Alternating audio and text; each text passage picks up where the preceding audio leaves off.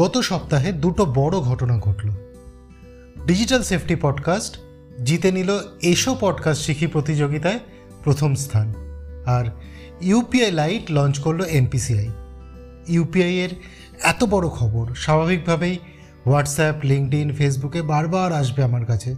ভাবলাম একটু খোঁজ নেওয়া যাক জিনিসটা কী।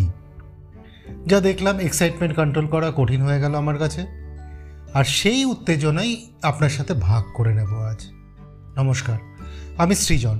ডিজিটাল সেফটি পডকাস্টে আজ কথা হবে ইউপিআই লাইট নিয়ে। শেষ কয়েকটা এপিসোড ধরেই বলছি, ডিজিটাল সেফটি সিজন ওয়ান শেষ হবে এবার, তারপর আসবে সিজন টু। সিজন টুতে সেফটি ছাড়াও শুধু ডিজিটাল নিয়েও অনেক এপিসোড হবে। সেখানে থাকবে তথ্য নির্ভর আলোচনা, কোনো রকম সতর্কবাণী ছাড়াই। এই এপিসোড শুনলে বুঝতে পারবেন সেগুলো কী রকম হতে পারে। আজ এই স্পেশাল এপিসোড সিজন টুর এক ঝলক বলেই ভাবতে পারেন। ডিজিটাল সেফটি পডকাস্টে আড়াইখানা এপিসোড হয়েছে ইউপিআই নিয়ে, দুটো পুরো আর রেকারিং পেমেন্টের অর্ধেকটা। সেগুলো না শুনে থাকলে এই এপিসোড থামিয়ে ওই তিনটে এপিসোড, অন্তত ইউপিআই এর এপিসোড দুটো শুনে তারপর শুরু করুন, বুঝতে সুবিধা হবে। আমরা জানি ইউপিআই ট্রানজ্যাকশান হওয়ার জন্য ম্যাক্সিমাম চারটে ব্যাঙ্ক ইনভলভ হতে পারে। যে টাকা পাঠাচ্ছে তার অ্যাকাউন্ট যে ব্যাঙ্কে, সেটা ভিপিএ অর্থাৎ ভার্চুয়াল পেমেন্ট অ্যাড্রেস যে ব্যাঙ্কের, সেই ব্যাঙ্ক, যে টাকা পাচ্ছে অথবা যে মার্চেন্ট টাকা পাচ্ছে তার ভিপিএ যে ব্যাঙ্কের, সেই ব্যাঙ্ক, যে টাকা পাচ্ছে অথবা যে মার্চেন্ট টাকা পাচ্ছে তার অ্যাকাউন্ট যে ব্যাঙ্কে, সেই ব্যাঙ্ক। এই চারটি ব্যাঙ্ক আলাদা আলাদা ব্যাঙ্ক হতে পারে এবং অনেক সময়ই এরা আলাদা ব্যাঙ্কই হয়। এরা ছাড়াও এনপিসিআই তো আছেই। একটা ট্রানজ্যাকশানের সময় প্রথম ব্যাঙ্ক থেকে টাকা কাটা যায় এবং চতুর্থ ব্যাঙ্কে টাকা পৌঁছায়, মাঝখানে আরও দুটো ব্যাঙ্ক এবং এনপিসিআই। এর বেশি টেকনিক্যাল কচকচানিতে যাব না। পুরো প্রসেসটা এনপিসিআই দেখেছে। ফেলিয়ার সব থেকে বেশি হয় যে ব্যাঙ্কের থেকে টাকা কাটা যাচ্ছে সেখানে, সিস্টেমের প্রবলেম বা অ্যাকাউন্টে টাকা না থাকার জন্য। ইউপিআই লাইট এসে সেই জায়গাটাকেই ঠিক করলো, এবং এটা করা হলো স্মল টিকিট সাইজ অর্থাৎ ছোট অ্যামাউন্টের ট্রানজ্যাকশানের জন্য। ইউপিআই লাইট দিয়ে একবারে কেবলমাত্র দুশো টাকা অবধি দেওয়া যাবে, আর সারা দিনে দু হাজারের বেশি দেওয়া যাবে না।